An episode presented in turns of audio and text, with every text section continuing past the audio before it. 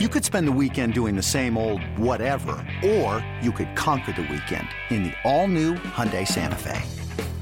Visit HyundaiUSA.com for more details. Hyundai, there's joy in every journey.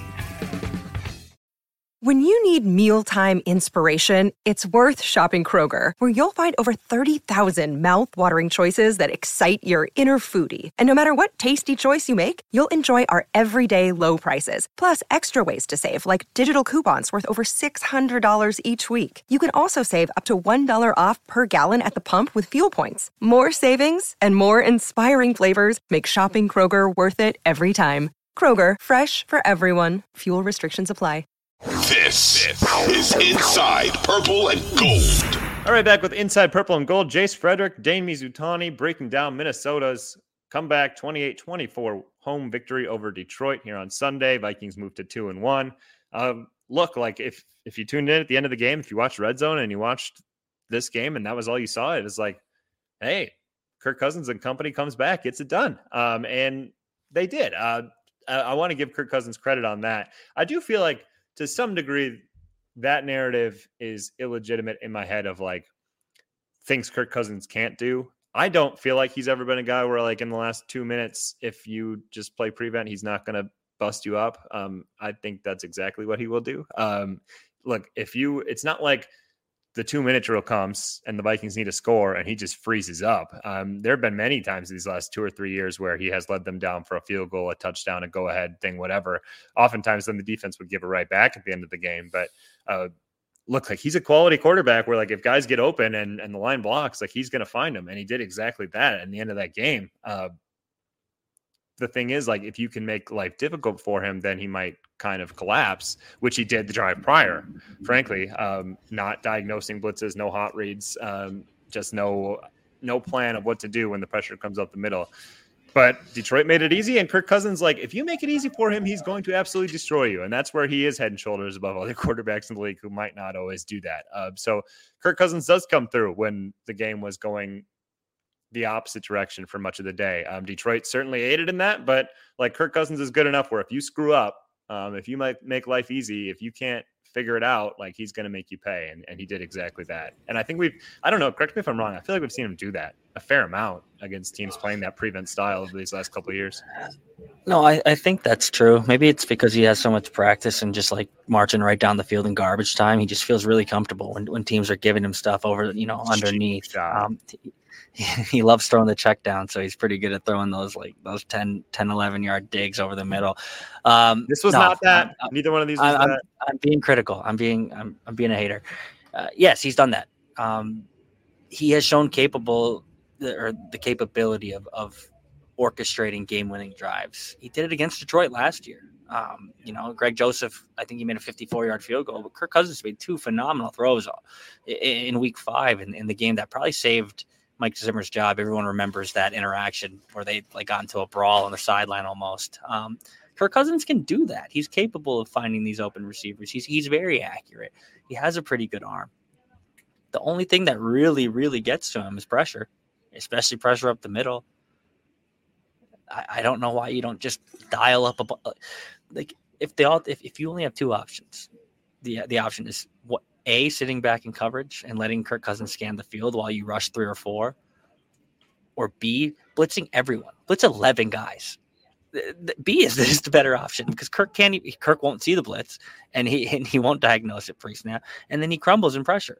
So, well, I'm being a little hyperbolic with the, this example, but like what Aaron Glenn did in, in, in the final drive of the game was embarrassing because we know how to beat Kirk Cousins there's so much tape on how to how to pressure him, how to how to make him uncomfortable, uh, and and and you just did that on the drive before. So uh, the fact that they were just let him sit back uh, was, to your point earlier, just t- terrible coaching malpractice. But give Kirk Cousins credit.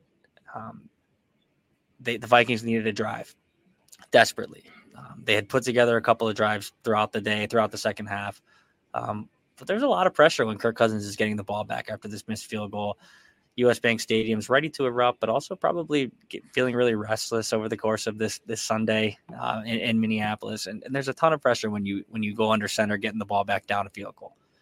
He made two great throws, one obviously for the touchdown, game over. So, yeah, as much as I'll take every shot I can at Kirk Cousins, as much as I don't believe you can win a Super Bowl with him. Um, if we want to criticize him and we want to have this dialogue about him, we also have to give him a lot of credit when he deserves it. And today he deserved the credit. He deserved it on the last drive. Um, and again, this kind of comes down to like, okay, if the Vikings defense doesn't get that final stop, we're talking about how pitiful the previous game tying game winning attempt was. Because um, that was like non competitive, frankly. Uh, but then given another opportunity, given chance to sit in the pocket and relax with four guys coming after him and the offensive line protecting, like, yep, then he got it done.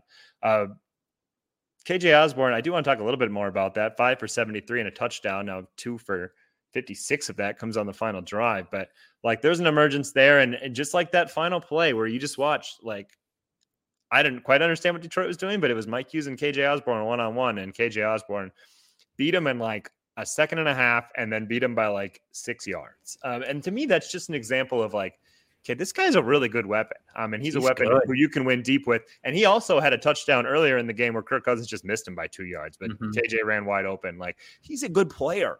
Like we've seen it. I think this is kind of what we're looking at now. Detroit blitzed a lot in this game. Um, and the times they blitzed from the outside whatnot, Adam Thielen was kind of like the hot read blitz beater. Um, a lot of times he was where the blitz was coming from, and and that was leading to like ten yards, eight yards, ten yards, like the under route option. And I think that's a good idea. Like I'd rather go to Adam Thielen in those spots than Irv Smith. So like if, if Adam Thielen can be kind of your hot read, like that's a great way to use Adam Thielen. I'm not so sure if he can win a bunch down the field anymore. We haven't seen that for a few weeks now. Uh, maybe it's to the point in the career where that's it. Um, Justin Jefferson has now been taken out of games two weeks in a row, which is kind of surprising. But you have another guy who can win, who can win deep, who can like make massive plays for you, who can beat guys one on one consistently. That's KJ Osborn. So like, use him. I don't know. Look his way. I that's that's something that to me is kind of baffling when they don't because every time we've seen this guy get opportunities, he makes the most of them. Um, maybe this is kind of the spark to to like light the light bulb up for Kevin O'Connell and say KJ Osborn, interesting. Um, maybe that's a guy. Well, at least it's deep shots, whatever it might be, um, to get more opportunities. I think so, and, and bear with me as I go down this rabbit hole, and it's can't wait. It's a little flawed in thinking, um, but obviously Justin Jefferson for the first two weeks of his rookie season did not get used, did not get used properly. The Kubiaks hit him. I don't know what they were doing. Then he breaks out against the Tennessee Titans, um, goes for like 180 touchdown, Griddy's into the end zone, whatever from that point forward, I think it was like the Vikings uh, realized, oh, we should use this guy more. I am not saying that KJ Osborn is Justin Jefferson, but I am saying I when you, when you see evidence, even if it's anecdotal, manifest itself on a Sunday night or a Sunday, a, a Monday night, a Thursday night, believe it. Like this guy clearly can win, and I think we saw how the Vikings used Justin Jefferson at his rookie year moving forward. I think there's options and opportunities for the Vikings to use KJ Osborn moving forward. Um, I don't think he has to be a decoy. I don't think he has to be someone uh, that is ceding routes to Irv Smith, ceding targets to Irv Smith. I think he's a really good football player that deserves a prominent role in, in this offense. And I think maybe when you see him make big plays in big moments, this new coaching staff, this is the first time they've seen KJ Osborn really make a big play at a big moment maybe you think to go to him more. Maybe you think this guy is someone we should try and scheme up open um, and not just kind of use as a third route runner. Yeah, I agree with you 100%. Um, the the Vikings did obviously run the ball more in this game, and part of that is, and and this is even a game where they got down 14-0, um, and they got back in the game, like building drives, running the ball. So some credit to Kevin O'Connell there. Like he talked about how kind of he was disappointed that he was trying to pass too much to tie the score. Um, in the game Monday night in Philly. He did not do that here, even when they got down both times in the first half and the second half. Um, kept consistently running the ball. I do think a big part of that is like, well, they were successfully running the ball. Um, like against Philly, when you're giving up two yards on first down, it's hard to keep it coming. They were ripping off chunks of eight, ten yards very consistently. Like there was no reason not to. There were times where it was like, you know, the broadcast was like, oh, probably setting up a play action fake here. And it was like, no, don't do that uh, because there's no reason to stall this drive out. You were ripping off chunks again and again against this pretty porous Lions defense. Um, so I think this is kind of the right mix. Um, I, I, think this is. I don't think this is a team where you can just throw it 50 times. They got up to 41 today, which is obviously a lot. But like you've got to keep mixing with the offensive line you have, the quarterback you have. Like the run has to be a consistent threat. Um, so I think maybe Kevin O'Connell is probably coming to realize that uh, the running game was really kind of what got the whole offense sparked today. Um, so that was pretty big for Minnesota, and it probably opened some things up in the passing game as well. But what do you think now of Justin Jefferson? Like Hey, Kevin O'Connell said, "Hey, he had a good game. He had a big impact on the game, um, even if the stats just don't reflect it. But still, we have to do a better job of getting him open. But this is the second time in two games now, with Jeffrey Okudah and, and Darius Slay, uh, where Justin Jefferson has been largely a non-factor. Like you could easily forget that he was on the field oftentimes today.